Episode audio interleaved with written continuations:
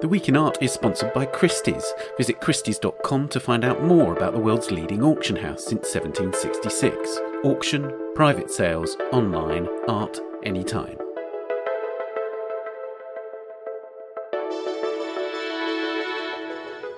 Hello and welcome to the Week in Art. This week, as the Frieze Art Fairs open and international collectors descend on London, I talk about Mark Rothko with the painter's son Christopher. We find out what galleries are doing about the climate emergency, and we hear about Nicolas Poussin and dance.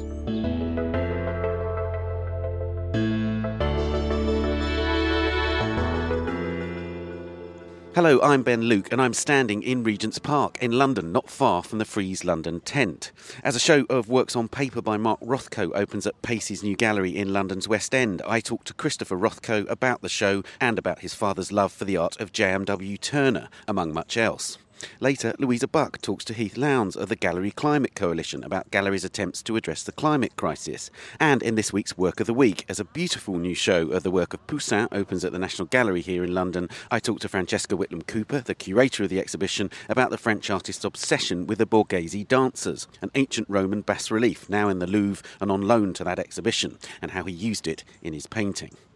Before all that, why not subscribe to the Art newspaper? You can currently make a big saving on the quarterly price of our complete subscription. That's the printed newspaper delivered to your door and full access to the digital content on the website and our apps for iOS and Android. Subscribe today to get the offer of £22 or $29.25 per quarter. Go to theartnewspaper.com and click on the subscribe link at the top left of the page for this and our full range of subscriptions. Now, the Pace Gallery opened a new space in Mayfair in London last week, and in its opening programme is an exhibition dedicated to a group of works on paper made by Mark Rothko in 1968, the first exhibition in the UK to focus solely on Rothko's paintings on paper. I went to Pace and spoke to Rothko's son Christopher about the show, the situation in his father's life at the time, and the artist's remarkable gift of nine of his Seagram murals to the Tate Gallery, which was being negotiated at the time. Those works are now on display at Tate Britain. Christopher, the first thing that hit me when I walked into this exhibition was that the works are on a scale which is smaller than perhaps many of us are used to with your father's work, in the sense that they tend to be of an enveloping scale. These are almost like easel scale. So tell us about these pictures. How do they differ from those larger works? So these paintings are they're the result of. Uh, necessity becoming a virtue. Uh, my father had a very serious illness, very serious heart condition, uh, starting in 1968, and he was uh, forced for a while to paint only on paper and on a very small scale. Uh, and he proceeded, rather than letting this uh, pull him down, he proceeded to produce more work in the next two years than he did at any other point in his life. Had three easel boards where he would work on three paintings at, at once. Um, and these smaller scale works allowed him to create works that were meaningful and impactful, to be viewed, I think, at a little bit closer range and still be enveloping emotionally, even if they could not fill your whole field of vision. And then, and then as time went on, he, he increased uh, the scale and eventually started painting to some degree on canvas again, but always kept with paper through the end of his life. One of the things that's so interesting about your father's work is that he definitely had ideas of how he wanted the viewer to behave in front of the works in terms of the distance from the work, in terms of the way the, the, the lighting uh, was set, all that kind of thing. He was, he was very clear about the conditions for seeing them, wasn't he?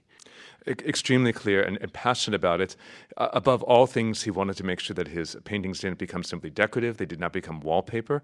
Very easy for a Rothko to become wallpaper. So he was always encouraging the viewer to spend more time, to look more deeply. It's part of the reason for the dark tone of the last 13 or so years of his, uh, of his career. He no longer was so concerned to get every viewer to stop Instead, he wanted to make sure who every viewer who did stop had a longer, sort of more slowly engaging uh, type of relationship, really a long conversation. And so he, those colors, starting with actually the Seagram works, the works that we know so well from the Tate Gallery, with those works where he knew you were going to be sitting with her for a long time, he starts painting in a color tone, color palette that will allow the works to slowly uh, envelop you, slowly get into your system, and for you to have a more extended conversation. One of the things about the color that's often there's there's almost a myth around your father's use of color towards the end of his career, right? So it it progresses into ever greater monochrome and to darkness, and that somehow is symptomatic of of the mental illness that ultimately led to his death. That's one of the things that I notice about this show is an absolute counterpoint. There's so much bright colour as well as darkness in these paintings. Uh, yes, it is a myth that my father just descends into darkness and then uh, takes his own life. Uh, there's no question that he was battling a depression, terrible depression, the last few years of his life, and terrible illness. It would have, would have killed him actually quite shortly afterwards. And yet, it, it doesn't stop him. As I said, these last couple years, he's painting passionately and incredibly actively. And rather than succumbing to this, he paints his way through it. But indeed, there are very bright colored paintings, and there are paintings that are very dark at first appearance, and then there's always uh, some lightness that, that creeps through. And I think all through his career, he's, he's acknowledging that we're never simply happy or sad. That that sadness is much more poignant because of all the, the wonderful, joyous things that we remember that we gave up, and that joy is always has an admixture of sadness. All all the difficulty we came through to get to that joyous point, and in fact, how much how much more dramatic the uh, the joy is. In fact, because you've had to suffer to get there. And in fact, didn't he actually say that for all the darkness, there had to be a glimmer of hope in every work? In the sense, essentially, even if he was painting the most tumultuous elements of the human drama, there had to be a light that fundamentally was omitted from the work. Uh, absolutely, and you'll and you'll see that in paintings here that are ninety percent black, and there's just a little stripe of color, and somehow it's not a dark painting. There's always that admixture. I love this characterization that your father gave to the work, which is that they were novels rather than the dramas that were the bigger pictures. Can you say what you think he might have meant by that? Uh, yes, he read Nietzsche very closely, Birth of Tragedy. That was a huge influence for him. And uh, he looked at the Greeks very carefully and, and painting the Renaissance. And he was always interested in uh, the dramatic element of painting and how drama sort of recreated that, uh, that uh, elemental uh, aspect of, of life. And he always wanted to engage his, his, his viewers in that sense of drama in his paintings. With these works, which he recognized could not be on the same scale, at least initially, to what, to what people were used to with his work, he, he understood that you could no longer be in the drama in the same way, and yet he could still engage you as a very active reader. He could he could make something that would unfold and be rich and multi-layered, and you could be in it. Maybe not quite the same level of participation, and and yet, uh, my, again, my line about this is you have to be an active reader in order to get something from from these works, and that's that's always true with Rothko. Absolutely. One of the things I'm always curious about is to what extent he was looking to the art of the past right to the end. So these are some of the final paintings he made the last two years of his life, essentially. To what extent was he also always looking back? Because he was a master in his own right by that stage, but was he continually engaging with art history at that time? Uh, he, he, maintained to the end that he was not a revolutionary, that he saw his work as sort of a natural evolution uh, in the history of art. And he, rather than feeling like he had made a break, he was very proud to be someone who was stepped forward from painters of the Renaissance, from uh, Rembrandt, who he worshipped, and who, of course, could find so much lightness, just a little glimmer in the eye of an otherwise black and brown painting. Or through uh, Matisse, who, uh, again, we think of him with very bright colors, and yet there's, uh, there's sorrow mixed in with uh, with the beauty of Matisse. Uh, yes, so he continues to look at great art from the past through his life. I, I, my first trip that I remember is in 1966. We spent the entire summer in Rome, and I promise you, he spent every day in churches and in galleries looking at the great art of the past. You mentioned Matisse there, and of course there are parallels between those late great cutouts of Matisse, where he where he refined his sense of colour and form so precisely, and there are obvious parallels between your father's late work and, and Matisse's, aren't there? Yes, and, and another artist who creates an important chapel space in the end of his life, and another artist who, despite physical disability, at, toward the end of his life, you know, uh, passionately and, and just doggedly creates work up until the very last moment. You mentioned the Seagram Murals. We're in London, and those pictures are, you know, beloved pictures here in London. They are they are icons of one of our great cultural institutions at the Tate. One of the interesting things is, of course, that they travelled to Tate Modern. They were initially meant for the Tate Gallery. There was no thought of a Tate Modern at that stage when they arrived in uh, 1970. They then moved. They crossed the river when we had a Museum of Modern Art in this country. But they left a fundamental element behind, which was the association with JMW Turner. They're back at Tate Britain now in Turner's company. Tell me something about that. How does it feel for you to see them again in that in that, in that context? Well, I, am actually I'm going to see them today, this afternoon. Uh, I'm very excited about that. Uh, both to see them in the context of the Turners, who he, he loved Turner. I think he once quipped that uh, that chap Turner learned a, learned a bit from me. Uh, I think referring to the way that Turner can make light radiate from the inside of his paintings. It is true. There's nobody who can do that like Turner. Not even Rothko. But uh, I, am also I'm also excited to see him in the context of many of the British artists of, of that period who he knew well and and really uh, I felt I think he felt like he had a great interaction and they learned from each other. I, I think for us the move to Tate Modern was always bittersweet. Uh, they were able to create a fabulous new room there in a, in a, in a institution that in some ways is quote more appropriate unquote, unquote and yet that direct connection to Turner uh, is is lost. I mean I'm very happy to travel back and forth across the Thames. I'm not sure if the typical tourist does that. Uh, so to have them back uh, next to the Turners, which he always imagined, and which was one of the reasons for his gift um, to the British public, to the Tate, is it's great to have that reestablished. I hope they do that every few years. It's, I think, a good refresher. Indeed. The Seagram Murals were so instrumental in my understanding of your father's work in the sense that there was the idea that they would be, he thought, in a canteen for the workers at the Four Seasons Hotel. Then it turned out that they, they were actually going to be in a high level restaurant. And he couldn't entertain the idea that, that his works would be there for people paying those kind of prices for food. It seemed to me a, a, fundamental aspect of his work that he wanted his work to be there for everybody, right? Yes, and I, I think there are ways uh, that he probably even deceived himself about what that commission was about. I think he was so excited to have a public commission to be able to control an entire space uh, and to be in a, in a, in a public place this is what he dreamed about for a long time. He was already painting that direction in the few years leading up to that. So I think, in some level, he convinced himself about just what that room would be like. But it wasn't just for a restaurant, it was actually for a private dining room at the restaurant. So uh, he actually fundamentally changes his style in order to address that because he realizes he's going to have people there for two or three hours. So he can't have paintings that are uh, shining at you. He needs to have them slowly seep into your system to get sort of in through your pores. And that's why he develops this darker palette. He develops these burgundies on burgundies that slowly, slowly reveal themselves. And he learns from that and he continues borrowing from that same palette throughout his career works that are not going to grab everyone passing by, but works that are going to pay the person back who stands uh, a while and really has a conversation with the work. Uh, so uh, those those works were really a turning point for him, and their influence continued to resonate for him, including the very architectural aspect of them, which pays huge dividends when he goes to work a few years later on the on the Rothko Chapel Commission in, in Houston. Um, and and the, the gloom, that gloom of the Rothko room, that he established that he didn't want bright light. He didn't want them lit perfectly with this gleaming light. He wanted that, as, as you say, the works to reveal themselves over time in, in, in that sort of um, lower light. And there's this lovely detail in Eleanor Nairne's essay in the catalogue for this show here at Pace, where she says that when exhibitions were being installed, he would actually turn the light down in the room. Can you say something about that? Uh, absolutely. My sister actually has has real memories of him doing this at MoMA and at the Phillips uh, collection in, in uh, Washington, where there's an amazing uh, room of four paintings.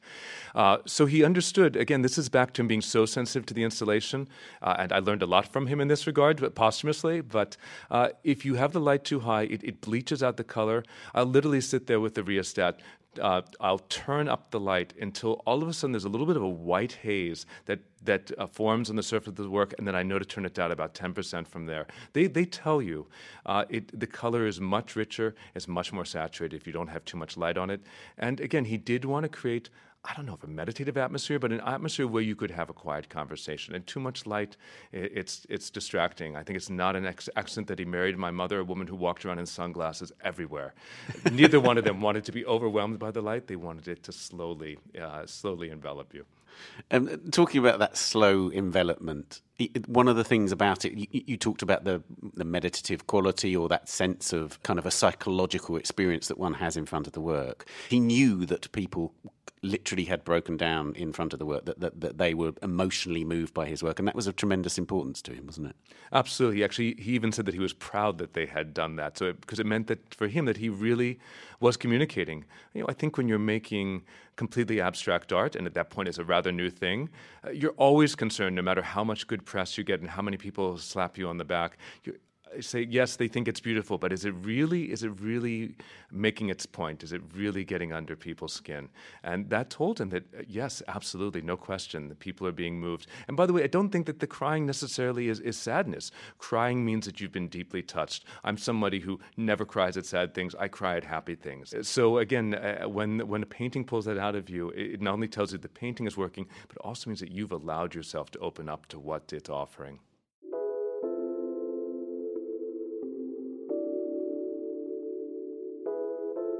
Well, Christopher, that's a great note to end on. Thank you so much. Thank you so much.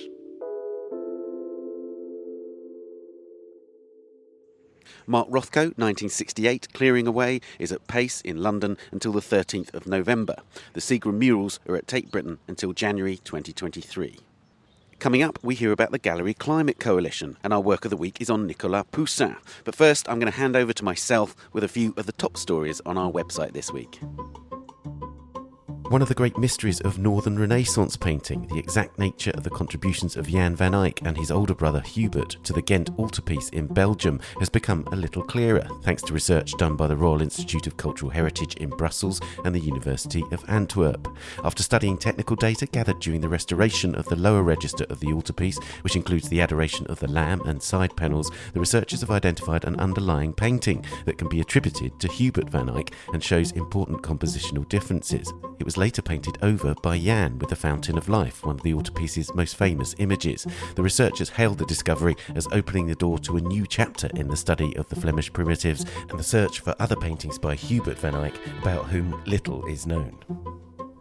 A vibrant Van Gogh watercolour of wheat stacks in a Provençal farmyard is due to be auctioned at Christie's, New York on the 11th of November. The painting, which was last exhibited in 1905, is coming up for sale after complex negotiations, partly brokered by Christie's, with three contesting parties. These are the descendants of two Jewish families who owned the Van Gogh in the 1933 to 1945 Nazi era, and the current seller, the heirs of Edwin Cox, a Texas oilman.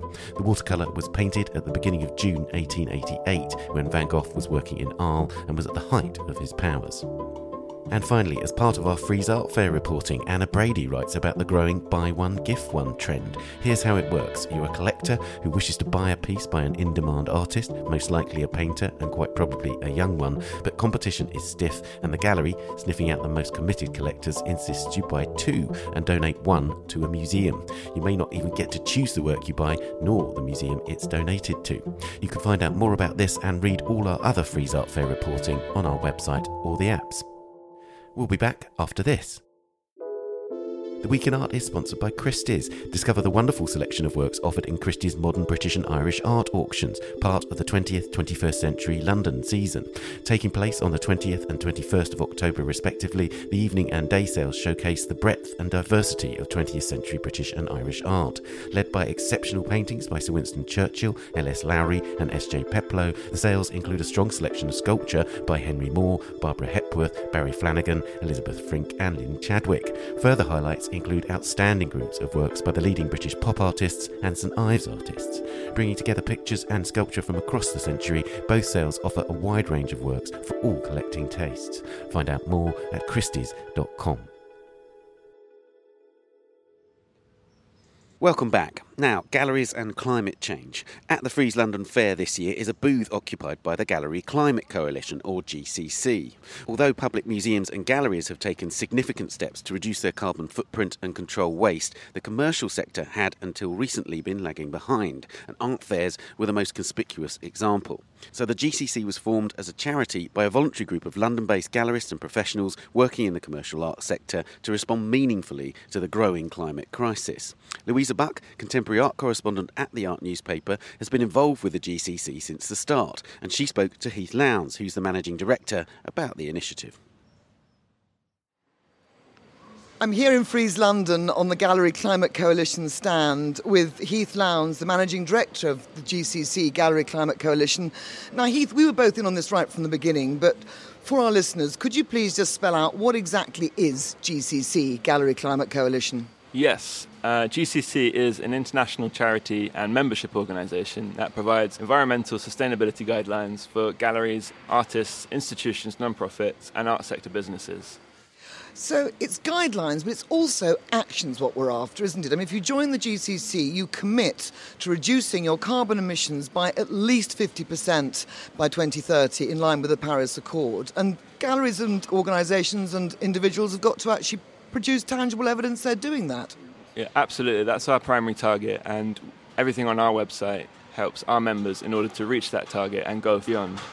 Our most important tool is a carbon calculator, which we encourage members to use at least once a year and to collect their data and submit their carbon reports. And that's a really important first step. Once a member has their uh, results for ideally a pre COVID baseline year of 2019, they can then set their reduction targets and implement changes on the path to that 2030 50% reduction.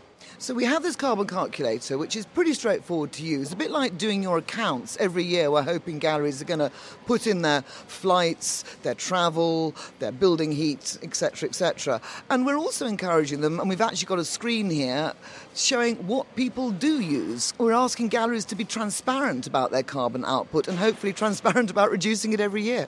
Absolutely, that's a hugely important part of the initiative for uh, galleries to publish their results. It really is hanging out their dirty laundry, but it, it encourages collegiality, and for us, it's such an important step in showing that we are working together. It's all about collaboration. We, we can't do this alone, and by galleries coming together and putting aside, you know, uh, market rivalries and having a public show of solidarity, it's, it's all about collaboration and about sharing information and sharing resources too. I mean, on the website, there are all these different volunteer groups, there are these different um, research groups about packaging, travel, shipping. So all the time this information is being updated. So people really have no excuse not to do the most kind of due diligence with every aspect of their practice. Absolutely. Well, first and foremost, our resources and tools are available for free, so there's no excuse. We, we did that deliberately because some um, environmental and consultancies charge a lot of money, and that's prohibitive to members. So there's no excuse not to start paying attention and implementing the changes as, as we suggest.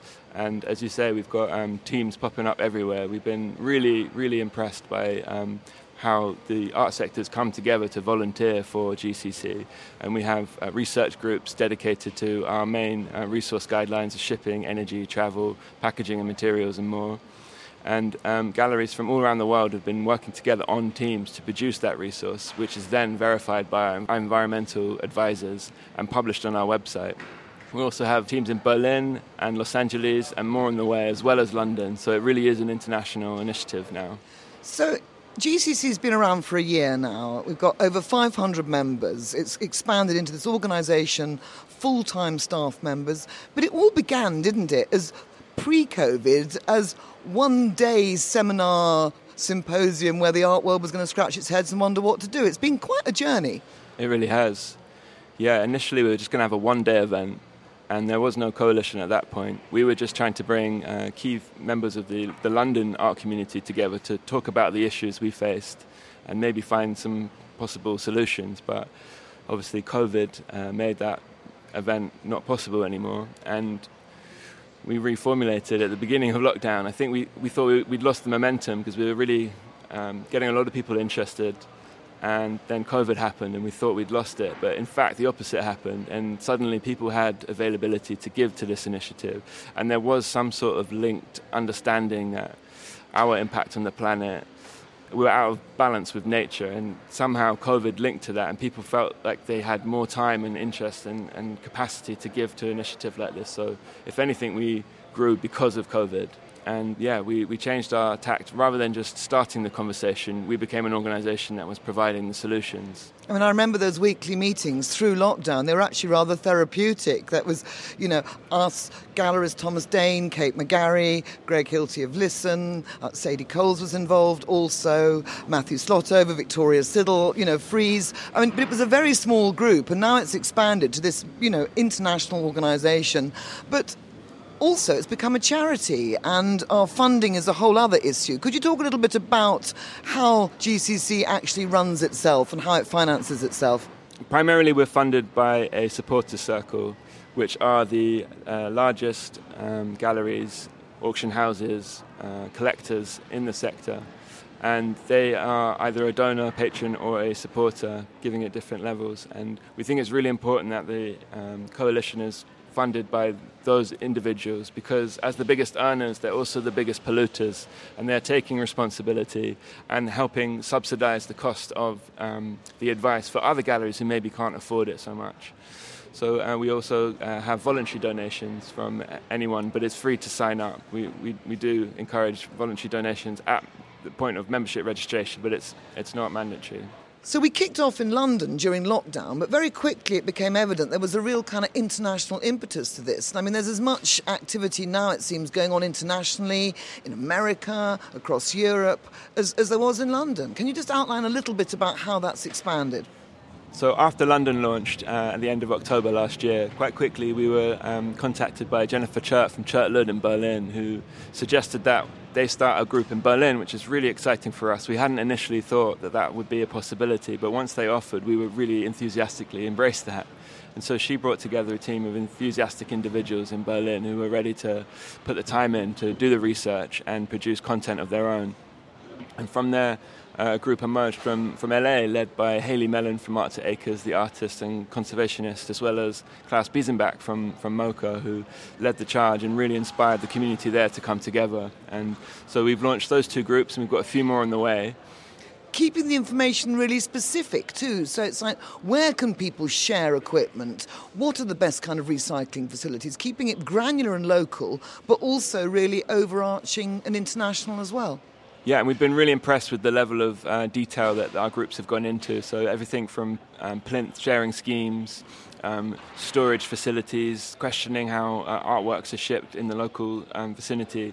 All of this has just been so great to see, and there's people who've changed their behaviour as a result of these organisations. Well, I want to talk a bit more about that. I mean, there's a lot of wonderful talk. This booth looks terrific, but what actually a gallery is doing? I mean, publishing what your carbon output is good and all fair and wise, but you know, what are people actually doing? Are we seeing a real shift in behaviour? I know that Kate McGarry Gallery, for example, are now only doing art fairs that she can get to by train and the artworks can get to by, by road. Other other galleries are saying they're going to do fewer big international fairs. I mean, everyone, we're not telling people what to do, are we? We're just telling people various different ways that can reduce the carbon footprint and then leave galleries or individuals up to them to how, how they actually implement that.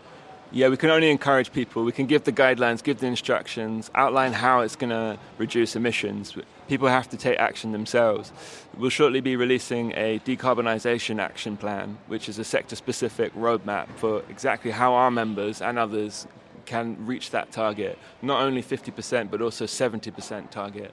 And we'll be um, announcing that at a dedicated conference later in, in November. And also on this booth, we've got an absolutely glorious Wolfgang Tillmans work, which is being given by him and Maureen Paley Gallery for the GCC. Could we talk a little bit about this? Uh, I mean, this is up for somebody to buy, then to give the funds to the GCC for our running costs? Yes, we're hugely grateful to Wolfgang and Maureen Paley Gallery for donating this artwork. It's a beautiful piece, and thematically, it's perfect for the booth and for our cause. It shows a tree that was uh, snapped after a freak hurricane in Germany a few years ago, and it's just perfectly shows uh, the environmental damage that is becoming all too common nowadays. So here we are with a booth that Frieze, um, with the wonderful Wolfgang Tillmans here, the monitor showing so many carbon uh, measurements already being taken, info about GCC. What do you really want this to achieve this week? I mean, we've also got guest organisations where art meets the environment coming on here and having sort of hosted slots as well, haven't we? So it's a whole multifarious thing going on. It's a fantastic opportunity not only to speak to the art sector and people in the community, but also to share the platform with other like minded organisations working at the intersection of culture and sustainability. Culture Declares is one of them, isn't it? Yeah, Julie's Bicycle, Culture Declares, um, Invisible Dust. These are all amazing initiatives that have been working before we came along, and we're using this opportunity to, to partner with them and to give them a platform as well. Uh, one of the um, guests we have on the booth as well is Client Earth, who are an incredible organization, an environmental charity, and a legal firm who take um, governments and big businesses to court and sue them for their environmental damages and the impacts that they have. And they're an uh, organisation that we've partnered with along with Christie's uh, for an auction series which launches on Friday First piece we have is Cecily Brown, a beautiful painting, and that'll be the first in a series, and we're aiming to raise over five million pounds for them over the course of the year. And significantly, the Cecily Brown is already here. It's not being shipped, is it? We're, we're, we're trying where possible to save on the shipping, you know, live by our own rules, and make sure the works are, are where, they, where they're being sold. That's an important part of the series. So the sales will take place in New York, Hong Kong, London, across the world, with the works already existing in those territories and hoping to find a, a local buyer so the artworks don't have to travel around the world. So we're raising the money for Client Earth, we're hosting other organisations. It is really a sense of the fact we're all uniting, trying to reduce the environmental impact and trying to lessen our horrible, wasteful, polluting behaviour in our sector. But also, there's a positive note, isn't there? I mean, there have been talks about a more kind of proactive way of being more environmentally sustainable. What's it, thrivability? It's called this new idea about actually making artworks and making initiatives within our sector that don't just limit damage, but actually proactively make things more positive. Yeah, we haven't quite overcome the hurdle of people's attitude of being able to sustain businesses whilst also reduce emissions. But we're confident that our members can reduce by a minimum of 50% and still maintain healthy businesses. I think the next point is to go on and illustrate ways that people can thrive and not just survive with those reductions. And there's lots of exciting possibilities that we will explore.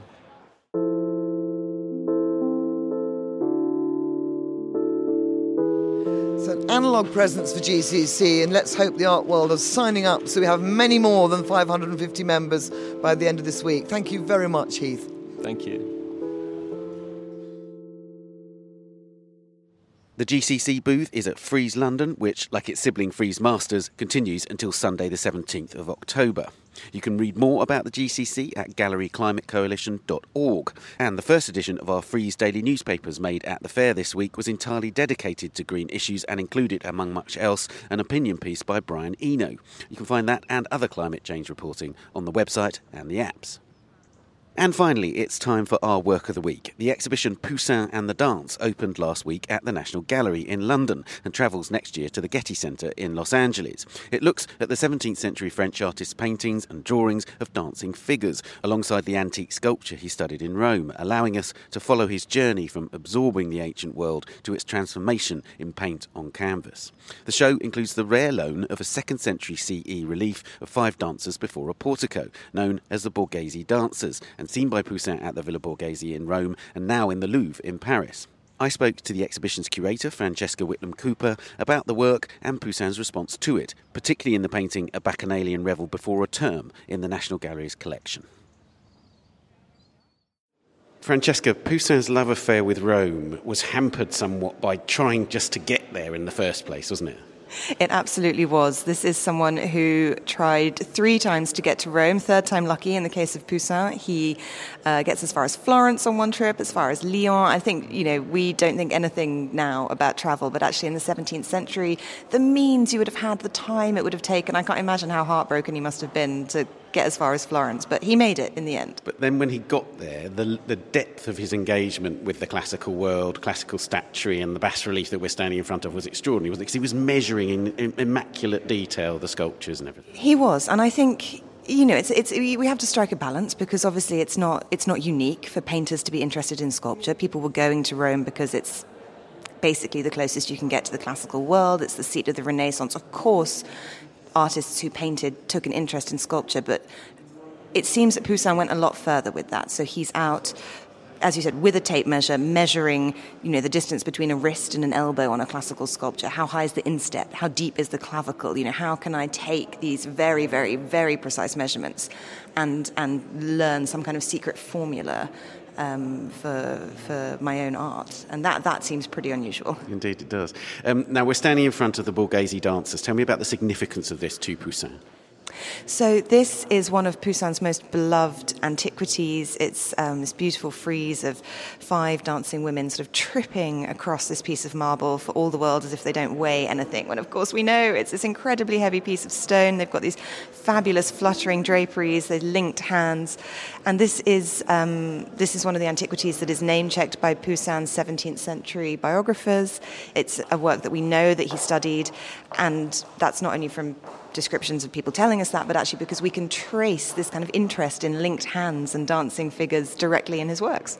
Are there any sketches that exist still that we can see? Would he have sketched directly in front of it? He would. I think he would have sketched directly in front of it. We know that he also was modelling, so um, we have descriptions of him at the Villa Ludovisi looking at a Titian and actually taking something two-dimensional and then modelling it in three dimensions. So I don't think it's at all unrealistic to think that he might have been modelling these dancers as well. Those don't survive. I mean, none of his wax figurines survive. That's why we've recreated them for the show because in the 17th century they wouldn't have had any value. There's no there's no sketches of Poussin, you know, sat in front of this that we know of, but um, certainly a couple of drawings and, and several paintings in which we can see that influence. Indeed. Before we talk about specifically how Poussin used mm. it in his own art, tell me about the kind of journey that this relief went on. Because firstly there was the casts that were made from it, but then also it is now in the Louvre. So tell, you know, how has it entered into French culture, if you like? Absolutely. So this was at the Villa Borghese in Poussin's lifetime lifetime. It has a pendant which is known as the Borghese marriage. They were installed actually above doors. So for me, I have this image of Poussin either sat on the floor in front of this doorway or maybe even up on a ladder, kind of sticking his nose into this. It gets to the Louvre through, you know, around the Napoleonic period. So it's something that is uh, gifted by the Borghese family to one of Napoleon's relatives, and that's how it enters the Louvre, as with so many objects um, in the early 19th century. But it, yeah, it has this other life in, in France as well, because actually in Poussin's lifetime, it, it doesn't seem like it will ever leave Rome. And he um, advises that there are certain antiquities, certain reliefs that are so important, they need to have casts made of them for the French Royal Collection. It is inconceivable to him that the French Royal Collection cannot have a version of something so iconic and important as this. So we've been very, very lucky because we've been able to borrow the bronze cast from the Wallace collection, which was made for the collection of Louis XIII. Um, and we've been able to put the two together, which is really, really special because I don't think that would ever have happened because I think the bronze leaves the French Royal Collection before the marble arrives, as it were. So it's, it's really nice to have the two together. And, and in fact, this relief is, is pretty much as Poussin saw it because there were modern additions in his own era, right? Yes, absolutely. So if you come and look closely at this, you can see that several of the heads and particularly the faces have been repaired, some of the limbs as well. Um, if, you're, if you're into looking very closely, the, the dancer on the far left, her head and face actually are original. They haven't been touched, so you can get a sense of how it would have looked. Those repairs, though, it's important to know, are largely from a campaign that happened in about 1617. So this is what Poussin knew, what Poussin saw. It's not like we're looking at a kind of 20th century refurbishment that's completely different from what Poussin studied. This is with a few a few tweaks in the 1770s. This is what Poussin saw. And of course, the, the, the cast that was made of it, they added bits, and most importantly, the feet. They did, they did. So um, my understanding is that as the cast was shipped from Rome to Paris, and, and, it wasn't a bronze cast at that point. It would have been um, wax or plaster, you know, a sort of model for somebody to work from. It got a bit dinged up, and so once they start trying to work on it, they've got sketches and they've got you know this thing that's arrived from Rome, but they, they sort of have to fill in a few gaps. So you can you know you can play quite a fun game of spot the difference. You'll notice that the dancers are holding bouquets of flowers. The whole run of feet is there. We've got these beautiful sandaled feet, you know, peeking off the off the edge of the the cast and stuff, which. Um, yeah, this is just a, a, fun bit of the story. Exactly. Let's go and look at, at what Poussin did Absolutely. with the information. One of the questions I've always had is why didn't Poussin just be a sculptor? Why did he need to paint? For me, the, the interest in dimensionality and and these antique works and everything else, I, I do think it always comes through the prism of being a painter and being someone who is who, who is a graphic artist, if that makes sense. So I think all the dimensionality and the exploration, I think those do remain tools to achieve something that other people, to his mind, hadn't achieved in painting, if that makes sense. Yeah, absolutely. Um, we're standing in front of a Bacchanalian Revel, which is one of the works which clearly show how he looked at that relief and absorbed it and translated it and transformed it to a certain degree. Yeah, absolutely. So we've got this, um, we're in a lovely sunlit Arcadian glade. It's a boozy afternoon. We've got this, uh, you know, chain of dancers holding hands and weaving in amongst each other. And I think, you know, you're exactly right. He's clearly, I think the, the idea of the dance subject certainly comes to him from all these um, objects, these antiquities from the classical world. It's something that we see over and over again in antiquities, whether they're vases and urns or the relief sculptures. To me, what's really interesting here is how much the painting itself starts taking on the qualities of the frieze. That this is, we're in this landscape, we can see these beautiful smoky hills in the distance and the green fields, but all the action is so compressed. It really happens in one plane, in a sort of line in front of us. Um, you know, so I think it's not only that he's inspired by the motif of dances, I think he's actually in some ways trying to emulate that frieze like arrangement in space as well. But also because he's working in two dimensions, because the plane is inevitably that much more imaginative, he mm. can hmm. do things a sculptor can't. He absolutely can. And, and this is someone who's completely unencumbered by the practicalities of sculpture. Because if you think about, like we were saying, the weight of the marble, you have to always be thinking about support. How can I, you know, the Borghese dancers, they can't tumble like this. They can't leap off, the, you know, the surface. Whereas Poussin, in some ways, he's freed from that in paint because you know he can he can balance, he can capture whichever moment of balance and tumble he likes. One of the great things I love looking at with Poussin are the details and, mm. and can we just concentrate on that wonderful moment where one of the dancers is squeezing grapes yes. into a bowl and it's so exquisitely painted as you say with this wonderful misty mountains in the distance yes. tell us tell us about about that well i guess you know poussin's attention to detail these extraordinary details poussin's attention to detail is uh, phenomenal. So I love that on the left hand side of the painting, and these little putties like reaching their bowl up as if they want to get drunk. But then if you look to the right hand side, there's actually another little putty who's climbed up and is just drinking wine straight from this kind of fantastic urn over here without anybody noticing. Does that mean that the, the sort of putty that's lying on the ground face down over there is drunk? Okay. He's absolutely, I, to me, I think he's absolutely had too much. There's always somebody lying on the floor in a Poussin who's had way too much. Poussin of this period, I should say. But no, the attention to detail for me, you know, it's also, you gosh, look at these feet, look at, you know, the intersection of, you know, a toe almost touching a leg or her toe almost touching the buttock of the, the sleeping putto there on the floor. You know, it's, it's so carefully planned, I think precisely to give you the enjoyment of that moment. And we can't talk about Poussin without talking about colour, the colour that so many artists have revered over time. Yes. Well, you know, I think that's one of the that's one of the things that's so that's so funny to me because I think this is why people need to come to the exhibition. But I think you walk into this show and Poussin feels really colourful and really bright. And people have talked about that. But equally, you know, after his death and, and you know, for quite a long time that follows, the French Academy ties itself in knots about you know, colour versus line, and, and Poussin is seen as line, and Rubens with his amazing free brushstroke and all the looseness of that, he's the proponent of colour. I think actually it is time we start thinking about colour and Poussin as well.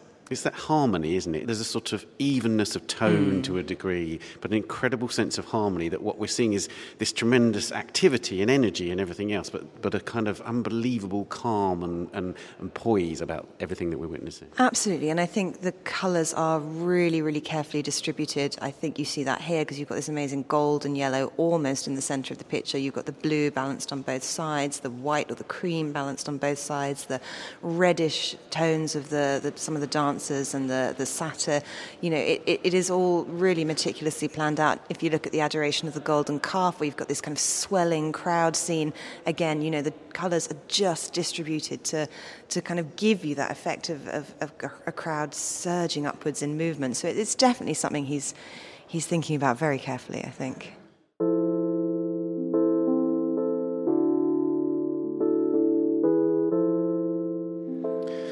Pleasure to talk about Poussin. Francesca, thank you so much. Thank you.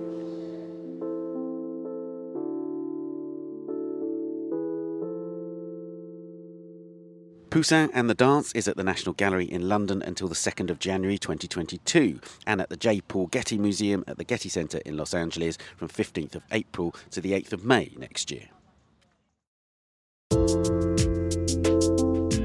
And that's all for this episode. Do subscribe to this podcast and our sister podcast, A Brush With, and please give us a rating or review if you've enjoyed it. We're on Twitter at Tan Audio and on Facebook and Instagram, of course. The Week in Art is produced by Julie Michalska, Amy Dawson, and David Clack, and David also does the editing and sound design. Thanks also to Henrietta Bentel and Daniela Hathaway, and to this week's guests, Louisa and Heath, Christopher and Francesca. And thank you for listening. See you next week. Bye for now. The Week in Art is sponsored by Christie's. Visit Christie's.com to find out more about the world's leading auction house since 1766. Auction, private sales, online, art, anytime.